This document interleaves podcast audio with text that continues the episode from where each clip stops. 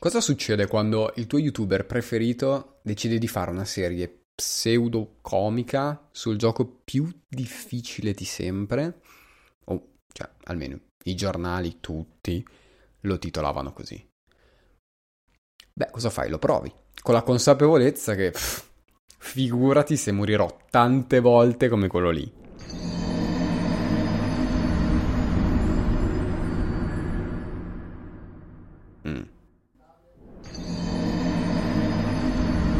Ma dai.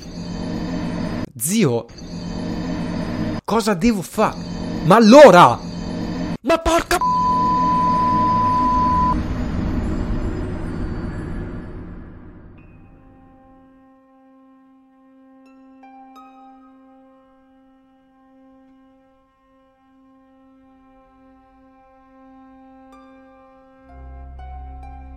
Tra il 22 settembre e il 6 ottobre del 2011 From Software, storica casa di sviluppo giapponese, lancia sul mercato un gioco destinato a cambiare parte del mondo videoludico per sempre. Dark Souls. Ambientato in un regno lontano e pieno zeppo di mostri, trappole e orribili creature, Dark Souls è un action RPG con una difficoltà ben sopra agli standard, un level design ad incastro semplicemente sublime ed una struttura narrativa tanto effimera quanto epica e stratificata.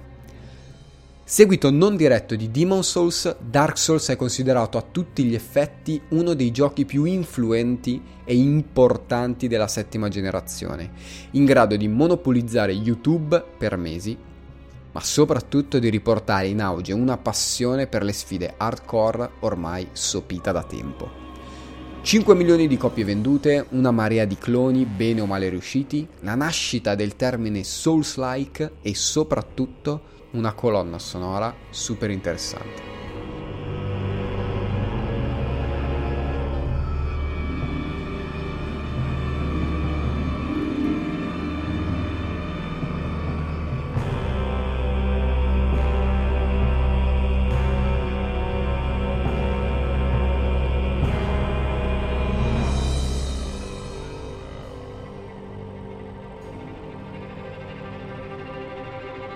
Benvenuti e bentornati su Mangianastri, io sono Jonathan e oggi parliamo della colonna sonora di Dark Souls.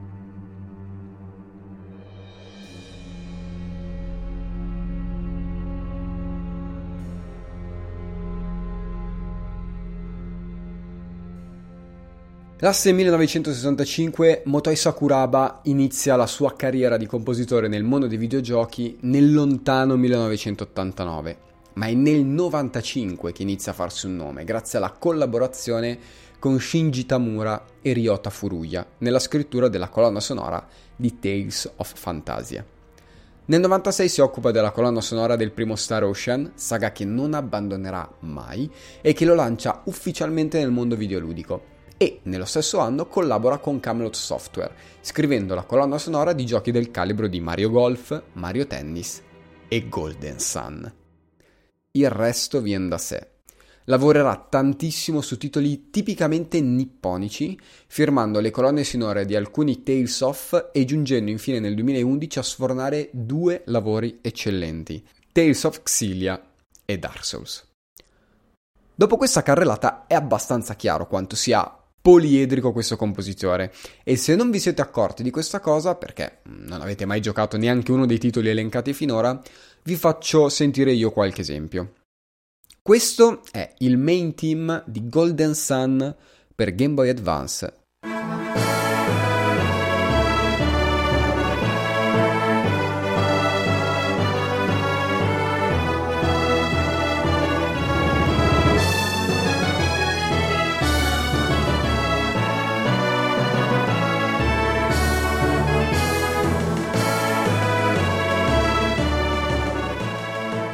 Questa che vi faccio sentire adesso invece è il main team di Mario Power Tennis del 2004 per GameCube.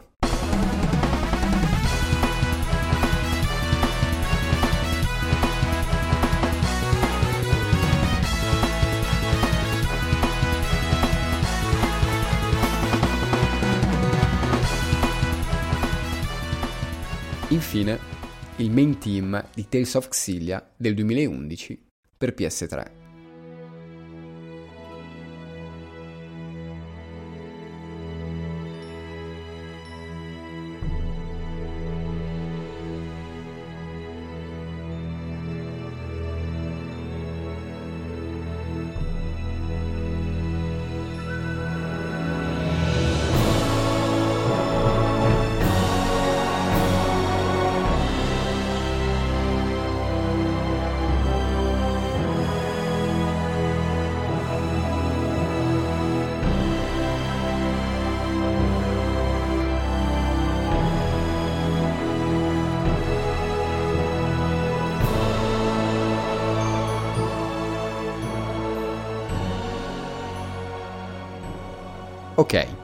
Alla luce di quello che abbiamo appena sentito, ascoltare tracce con questo mood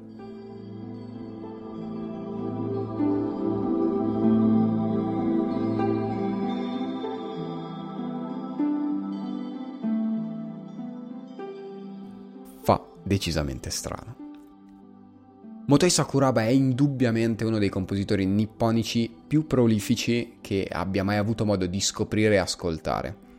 Ha scritto più di 80 colonne sonore videoludiche, collaborando in altre 84 e dilettandosi anche in anime e film. Un compositore decisamente prolifico che a mio parere raggiunge il suo apice proprio con la colonna sonora di cui mi appresso a parlare.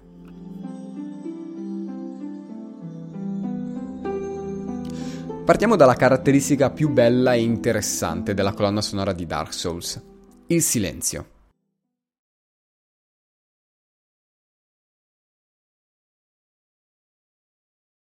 Se siete dei videogiocatori o se avete ascoltato altri episodi della serie Lato A di Mangianastri, già sapete che il silenzio viene sfruttato molto in diversi giochi, soprattutto open world o horror. In The Legend of Zelda Breath of the Wild, per esempio, il silenzio della musica serve a garantire una maggiore immersione nel mondo di Hyrule, grazie all'ottimo sound design che ti permette di sentire il frusciare dell'erba, il cinguettio degli uccellini, il borbottare dei boblin, eccetera, eccetera.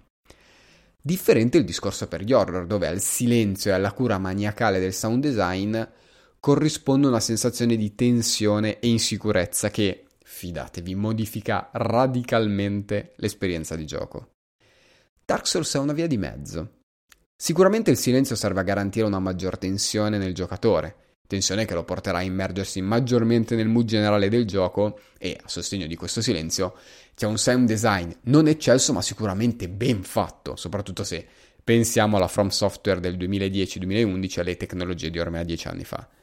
Il silenzio di Dark Souls però non penso serva solo ad accrescere la tensione nel giocatore, ma penso che sia anche un bellissimo modo di raccontare l'Ordran.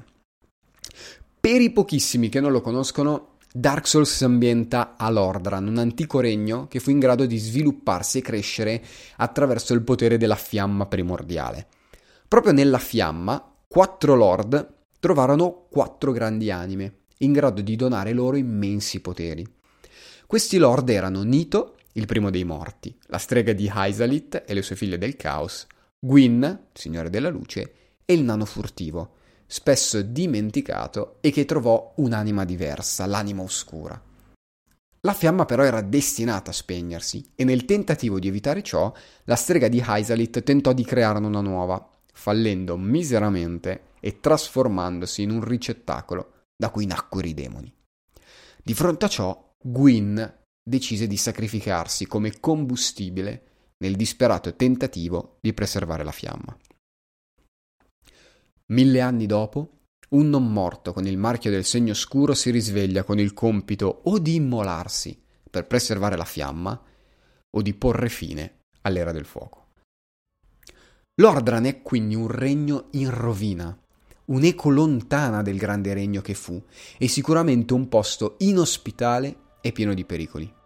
Il silenzio non fa altro che raccontare questa sua situazione, questo suo lento ma inesorabile cammino verso l'oblio.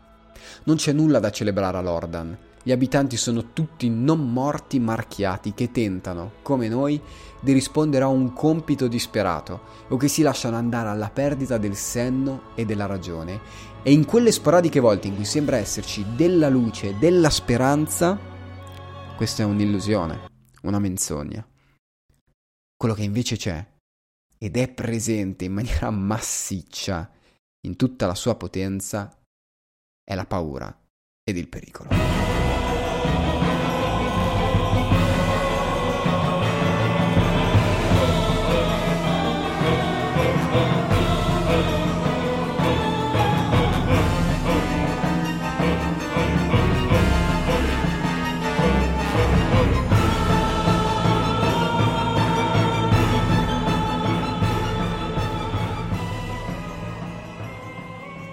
Ok, here we are. Sono nudo, con i gingilli coperti e una mazza come arma. Non potrà essere troppo difficile questo scontro, no?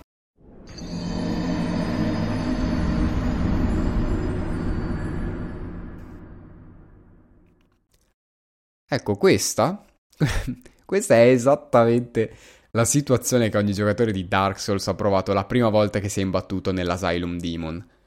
Paura, tensione e una marea di sconforto.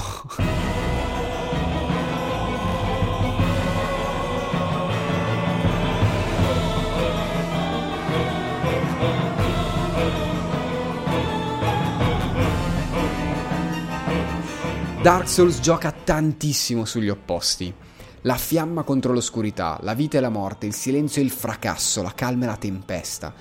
Se il silenzio ed il sound design permettono di accrescere la tensione e la paura nel giocatore, lo scontro con mostri giganteschi accompagnati da tracce musicali enormi, minacciose e con un volume altissimo fanno letteralmente tremare i pollici e aumentano a dismisura il battito cardiaco di ognuno.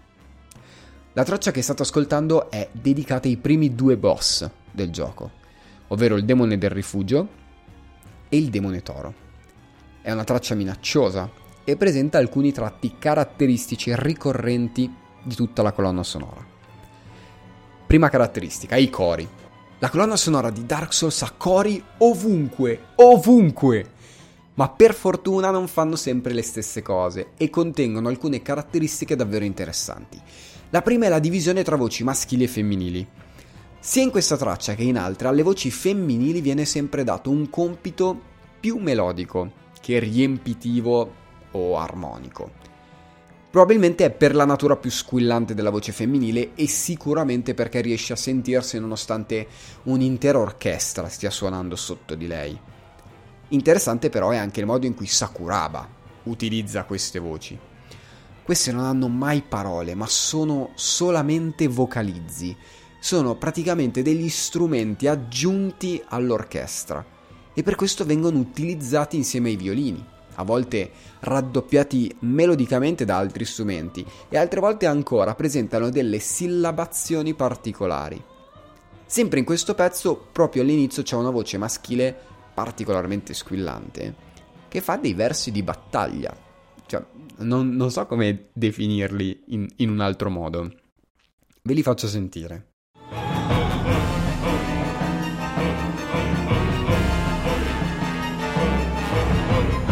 Questi hey, hey, hey, presi singolarmente fanno abbastanza ridere, ma nel complesso stanno bene e danno l'idea di un canto tribale, tipo eh, incitamento alla lotta. Ok, non so se, se mi spiego.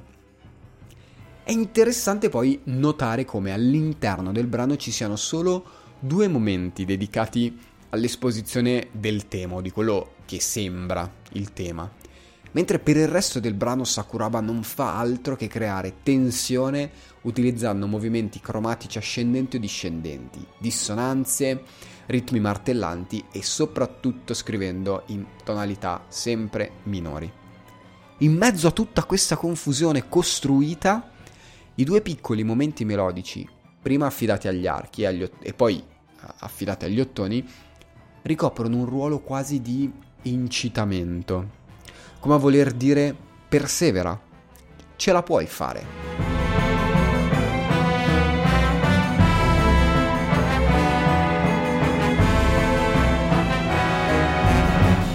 e di fatti sono praticamente gli unici due momenti che entrano nella testa del giocatore, che alla decima volta minimo che si ritrova a dover combattere contro il demone toro, si praticamente si ritroverà a canticchiarlo.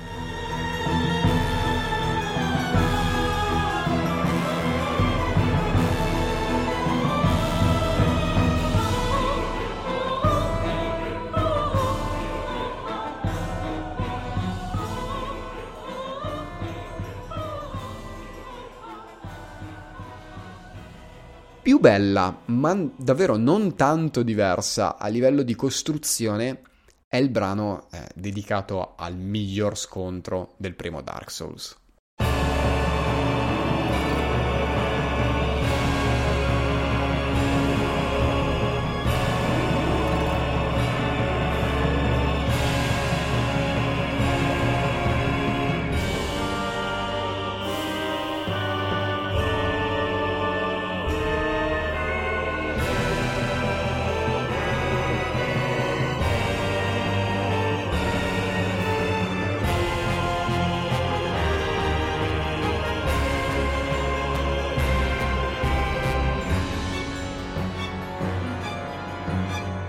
Ornstein e Smoke.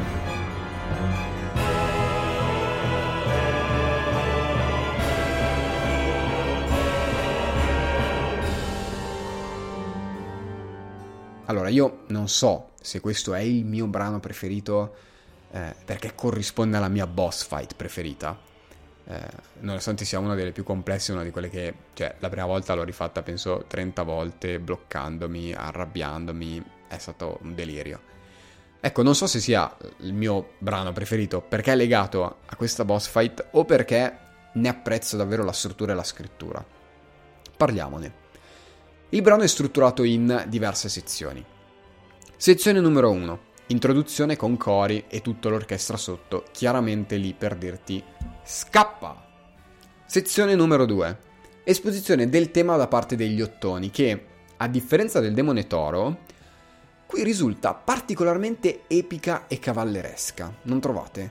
Questo effetto è sicuramente dato dalla scelta degli ottoni, dalla presenza del movimento terzinato ascendente, super mega abusato e che viene praticamente fuori quasi sempre, da un movimento armonico chiaro e riconoscibile e dalle quattro note discendenti suonate dal trombone che risultano estremamente gratificanti da ascoltare.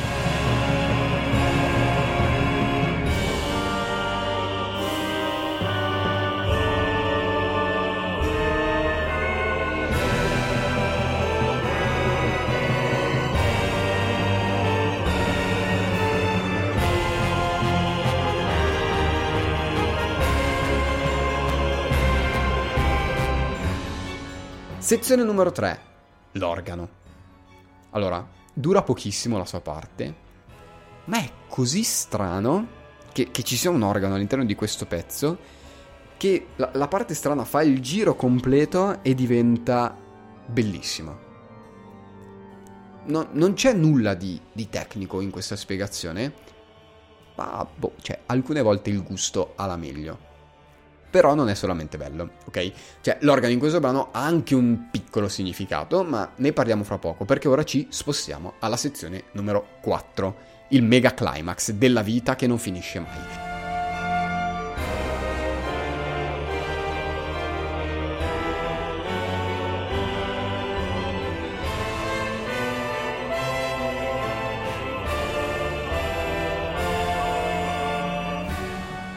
27 secondi di movimento cromatico ascendente con coreo, toni e percussioni che conducono ad una versione leggermente variata del tema.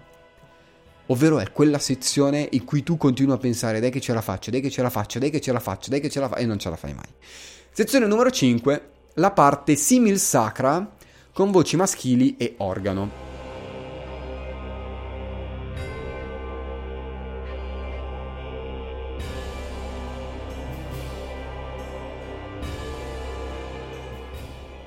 E qui, in quest'ultima sezione, possiamo finalmente parlare del perché ci sia un organo in questo brano, o molto probabilmente del perché ci sia un organo in questo brano. Orsen e Smoke eh, li si trova ad Anorlondo, che è la città degli dei, all'interno della cattedrale a protezione della principessa del sole Guinevere. Se questo non bastasse per poter richiamare una certa sacralità nel brano, Orstein non è un guerriero qualsiasi, ma è uno dei quattro cavalieri di Lord Gwyn. È uno dei quattro che si fece notare nella lotta contro i draghi. Parliamo probabilmente del capo delle guardie, del cavaliere per eccellenza, ed allora il tema musicale così tanto epico cavalleresco sì che acquista significato, così come l'uso dell'organo. Difatti in Dark Souls non solo gli oggetti, gli equipaggiamenti e le architetture ci raccontano informazioni del mondo, ma anche la musica nasconde alcune chicche interessanti presentandoci alcuni semplici ma stuzzicanti spunti sui boss che andiamo a sconfiggere. Il brano del demone toro era più animalesco e feroce. Quello di Orsen e Smoke è più epico e cavalleresco, con alcune tinte sacre. Per poi passare al brano di Nito, chiaramente ispirato a qualsiasi dio della morte, pieno di sonorità molto gravi e il suono sinistro di un clavicembalo.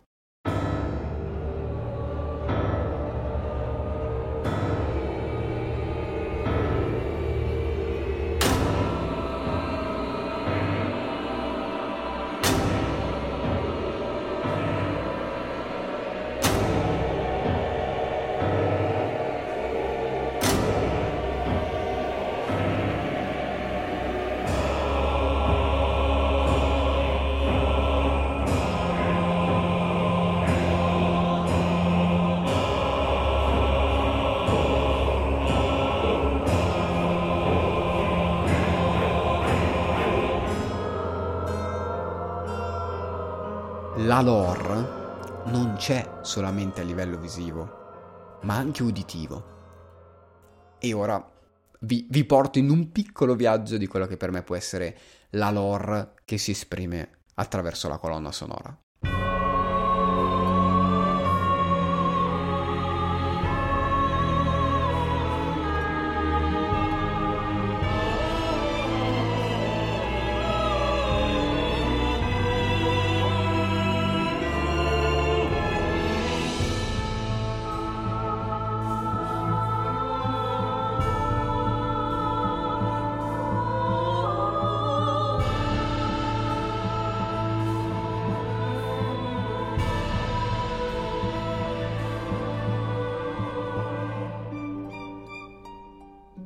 State ascoltando il brano dedicato a Sif, il grande lupo grigio, che è indubbiamente uno dei boss più belli del gioco, sia per trama che per gameplay.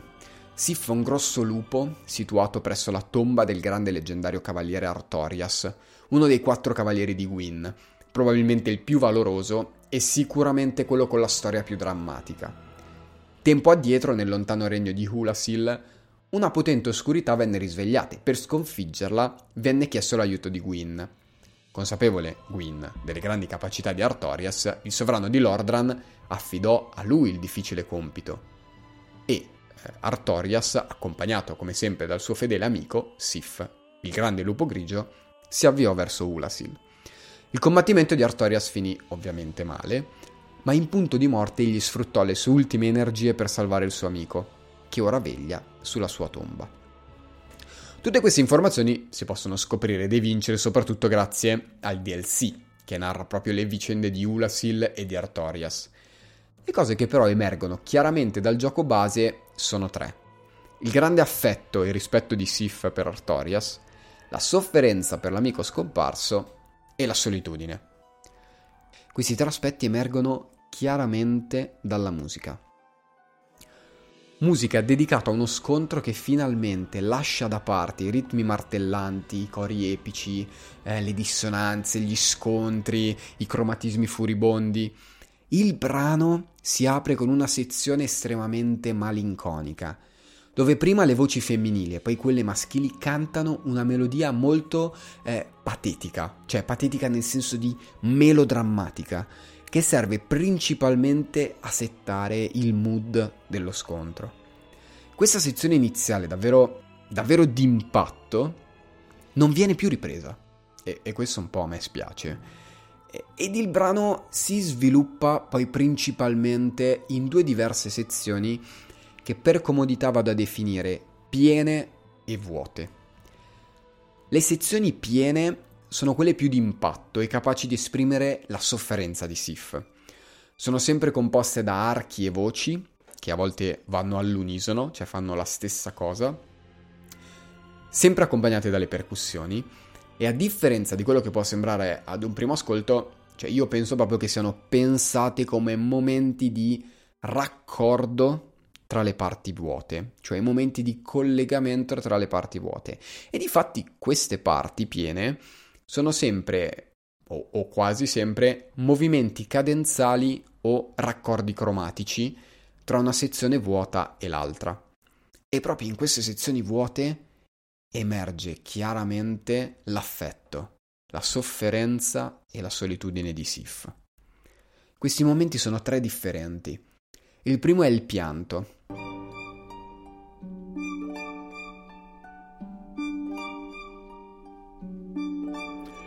Queste note ripetute del violino a me suonano tantissimo come il pianto di un cane. Il secondo è una specie di ricordo di affetto.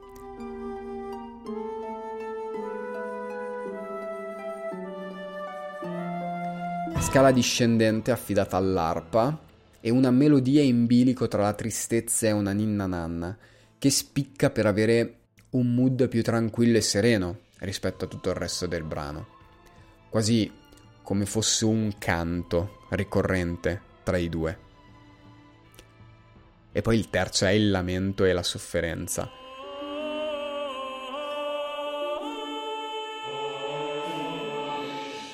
Voci maschili con un movimento che sottolinea la terza minore e che risulta estremamente patetico.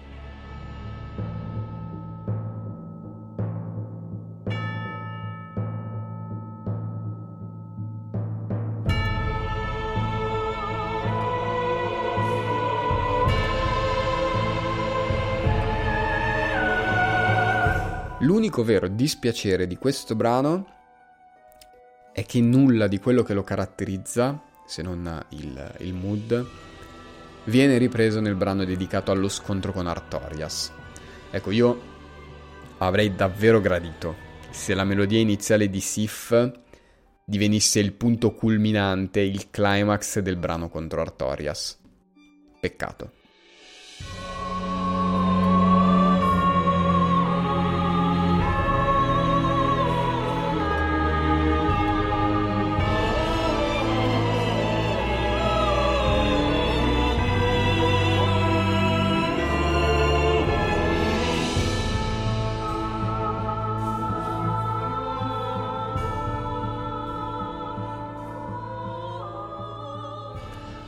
Di boss fight con elementi di lore però ce ne sono altri, tra cui spiccano Guinevere e Priscilla, che vi consiglio davvero di ascoltare in quanto sono proprio dei bei brani.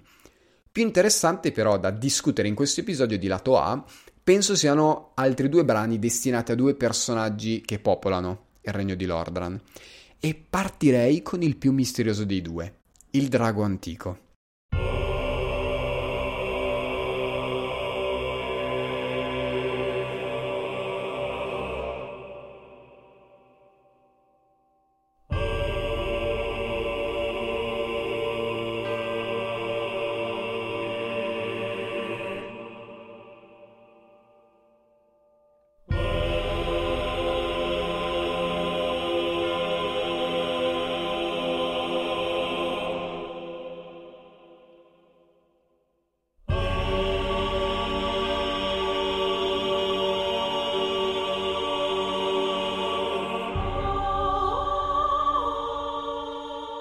Prima cosa, tranquillo, non sta impazzendo.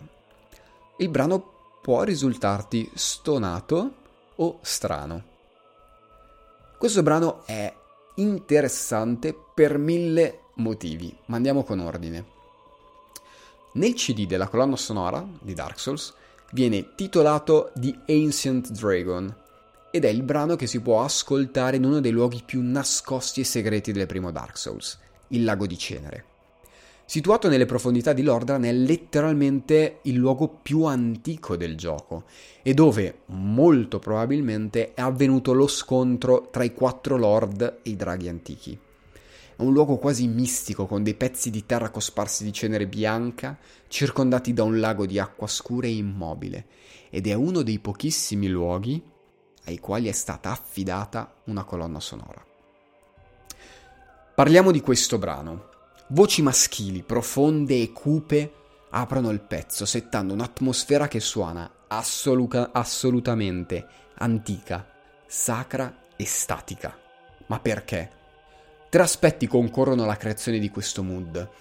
La ricerca di sonorità lontane dall'impianto armonico tradizionale, che ci fanno pensare che siano stonati in alcuni punti.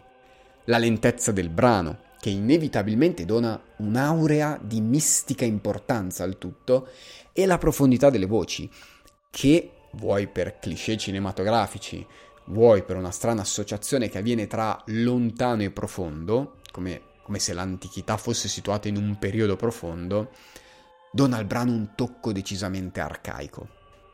È un brano che a me ricorda tantissime immagini di pietra e di oscurità e che vedrei benissimo associato per esempio alle miniere di Moria o a qualche rito magico legato alle vocazioni di un antico potere.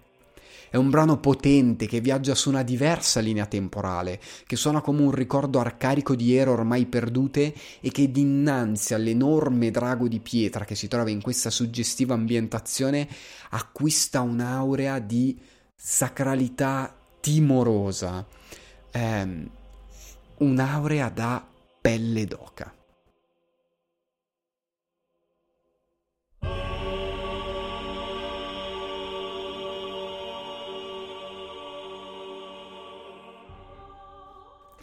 così come da pelle d'oca è l'immagine e la musica destinata alla figura più solitaria e malinconica dell'intero gioco, la figlia del caos.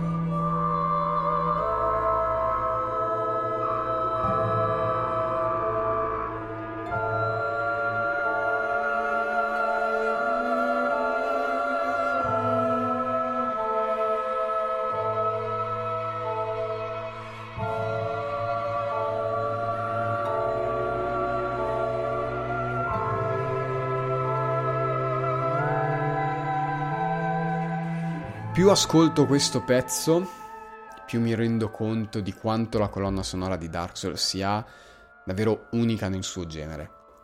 Questo pezzo è difficile, difficile da eseguire e difficile anche da ascoltare perché ti offre pochissimi appigli, pochissimi spunti melodici a cui aggrapparsi in favore a continui nuovi spunti dediti a sottolineare l'inquietante e spaventosa situazione in cui si trova la figlia del caos cieca e incatenata in una forma distorta, la figlia del caos è una delle figlie della strega di Hysalit, una dei quattro lord, e sorella di Quelag, donna ragno protagonista di una davvero bella boss fight.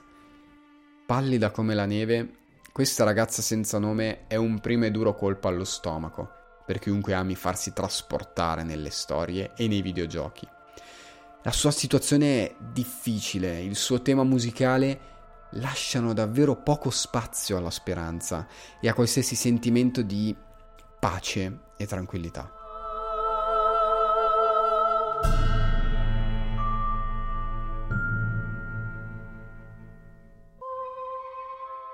Solo voci femminili che producono note lente e dissonanti tra di loro, con alcuni scontri di seconda. Voci femminili, come dicevo, accompagnate dal caldo, e allo stesso tempo malinconico timbro del violoncello, che abbozza alcuni piccoli movimenti melodici di una dolcezza rara. Sembra di ascoltare una versione distorta di una ninna nanna, una sorta di eco distorta e contorta di qualche antica e dolce melodia ormai dimenticata. Eh, stra interessanti sono poi i suoni scricchiolanti e striduli prodotti dai violini, che ricordano lo zampettare di qualche insetto, ragno, e che contribuiscono non poco a turbare l'animo del giocatore.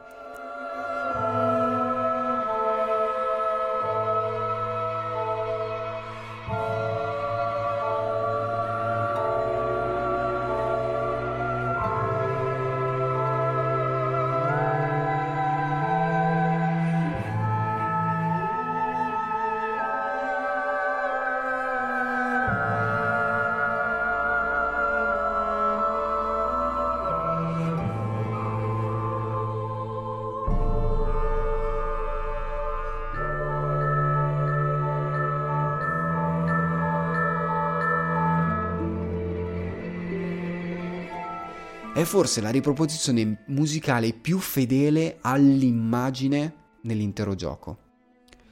La figlia del caos è una ragazza dal viso dolce, con dei lineamenti morbidi, che richiama una bellezza notevole, e il suo candore sembra suggerire un animo dolce e generoso.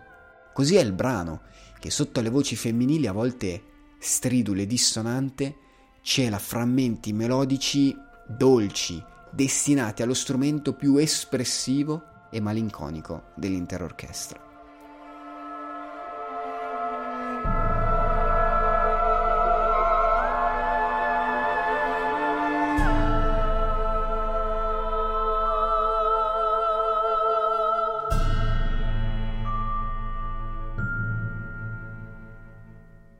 Prima di passare all'ultimo blocco di questo episodio di lato A, dedicato alla colonna sonora di Dark Souls, è importante fare una giusta e doverosa premessa. Le informazioni che sto per darvi sono in larga parte prese da un meraviglioso video di Jaime Altosano, spero di averlo pronunciato giusto, che è uno youtuber spagnolo che ha analizzato il brano Firelink Shrine e Gwyn Lord of Cinder e li ha analizzati in maniera davvero impeccabile. In descrizione eh, vi, vi metto il link, lo trovate e vi consiglio di guardarlo anche perché per rispettare il suo immenso lavoro, io mi limiterò a darvi qualche piccola informazione nella speranza che vi venga voglia di saperne di più e di donargli qualche meritatissima visualizzazione in più. Detto ciò, ci avviamo verso l'ultimo capitolo di questo episodio, il respiro di un non morto.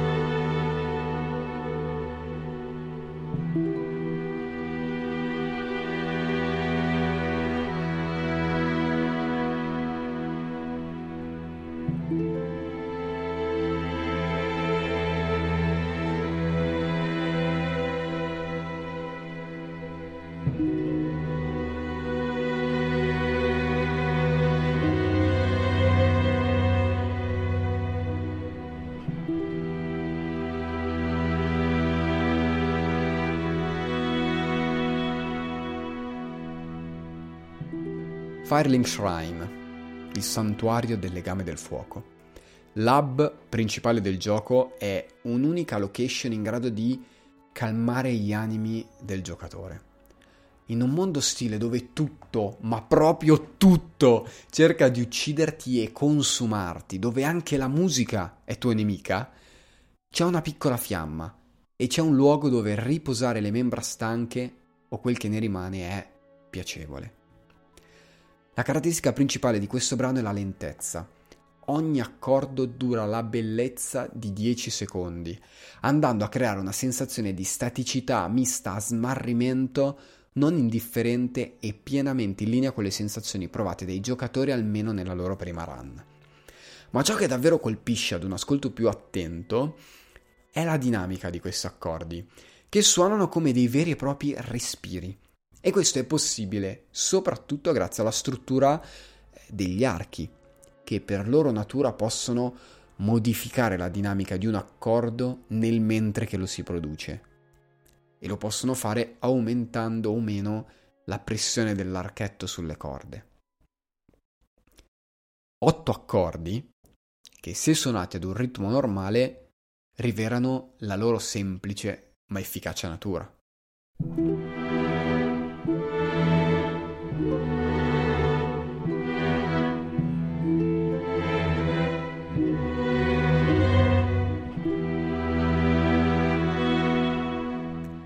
Che così tanto rallentati perdono di significato, trasformandosi in cellule melodiche isolate, stanche e statiche. Così come isolata, stanca e statica è Anastasia di Astora, la guardiana del falò.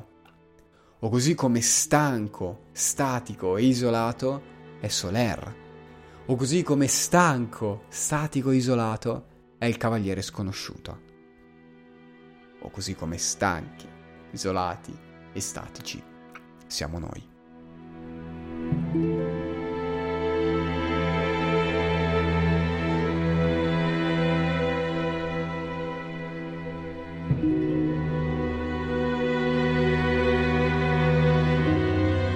Questi respiri però potrebbero essere anche gli ultimi e difficili respiri di Lordran, dell'intero regno, che poco a poco sprofonda nell'oscurità e si perde in se stessa, dimenticando la sua storia e riducendosi a un ricordo sempre più sbiadito e confuso.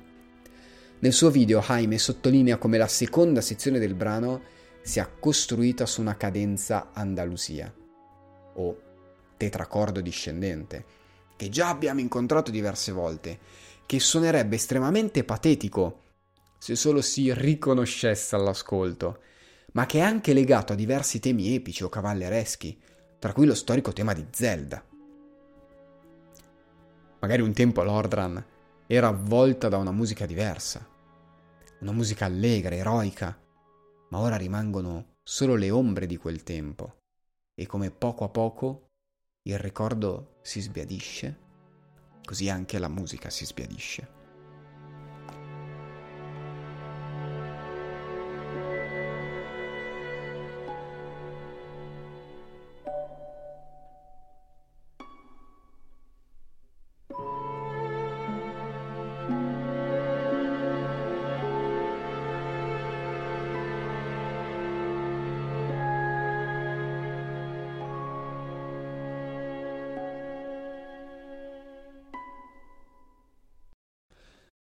Questo non è l'unico respiro di un non morto che sentiamo all'interno del gioco.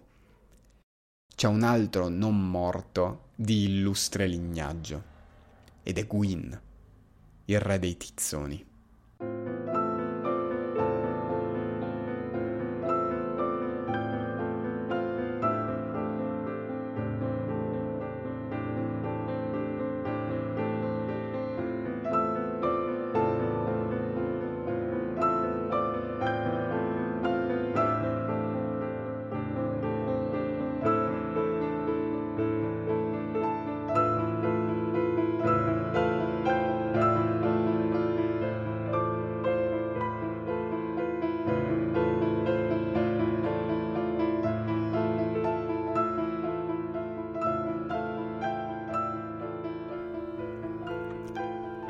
Sovrano ormai decaduto di Anorlondo, ricordo sbiadito di quello che fu e colui che portò la maledizione del marchio scuro nel suo regno. Gwyn è il boss finale del gioco e dopo tutto quello che abbiamo passato, questa è la colonna sonora più spiazzante di tutta l'avventura.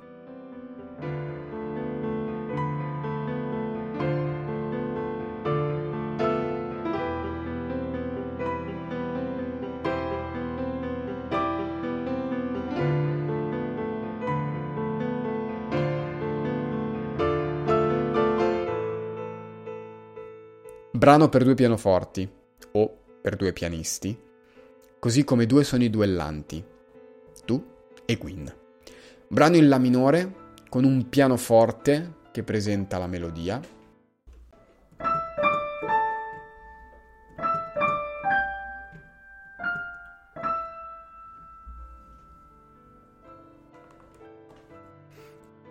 Mentre l'altro teoricamente dovrebbe occuparsi dell'armonia.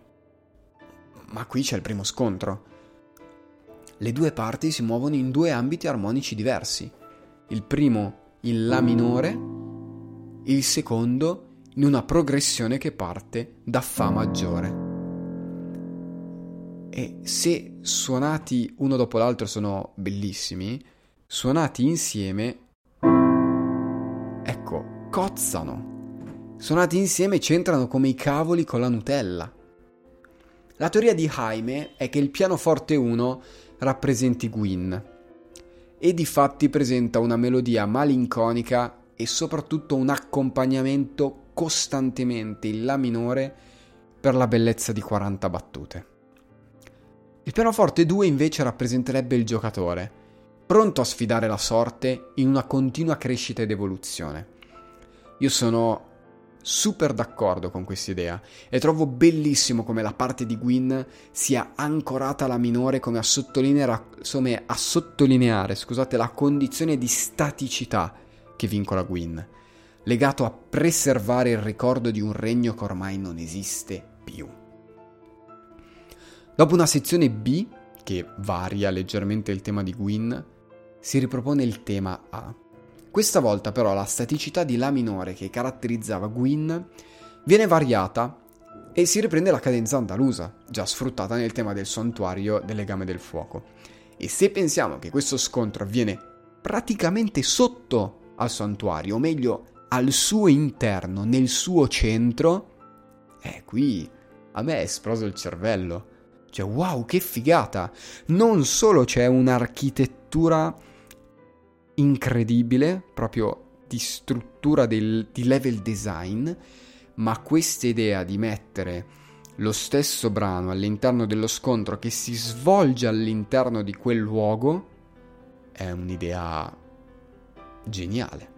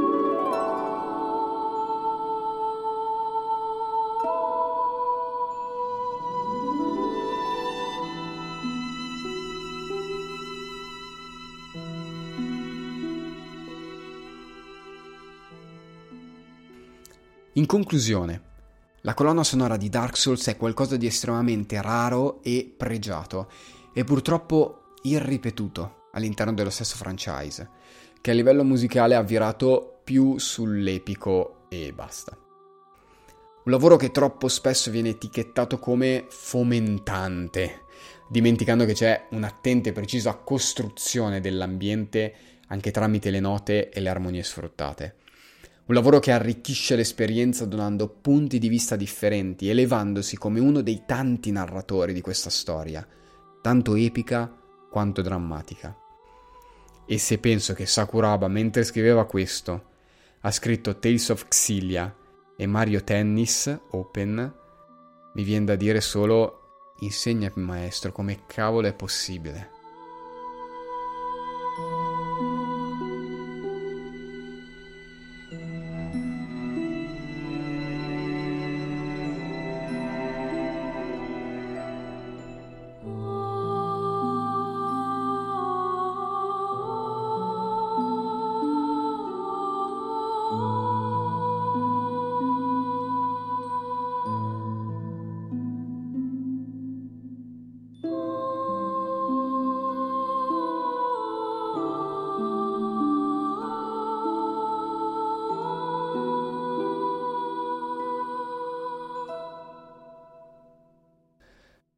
Avete appena ascoltato lato A, la colonna sonora di Dark Souls.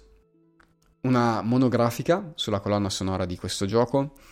In descrizione vi lascio tutti i link del caso, dei materiali da cui ho preso le informazioni e soprattutto il video di Jaime Altosano che è davvero pazzesco. E dice ulteriori cose che non ho voluto ripetere proprio per rispetto del suo lavoro. Vi ricordo che potete trovarmi su Instagram, che pubblicherò un mio brano sullo stile di Dark Souls, sper- speriamo bene, che potete digitare www.mangianastripodcast.com su internet e che potete trovarmi su Spotify, Apple Podcast, eccetera, eccetera. Io vi ringrazio per l'ascolto e ci sentiamo lunedì prossimo con Best of Marzo, ovvero tre dei miei brani videoludici preferiti del mese appena passato. Ciao ciao!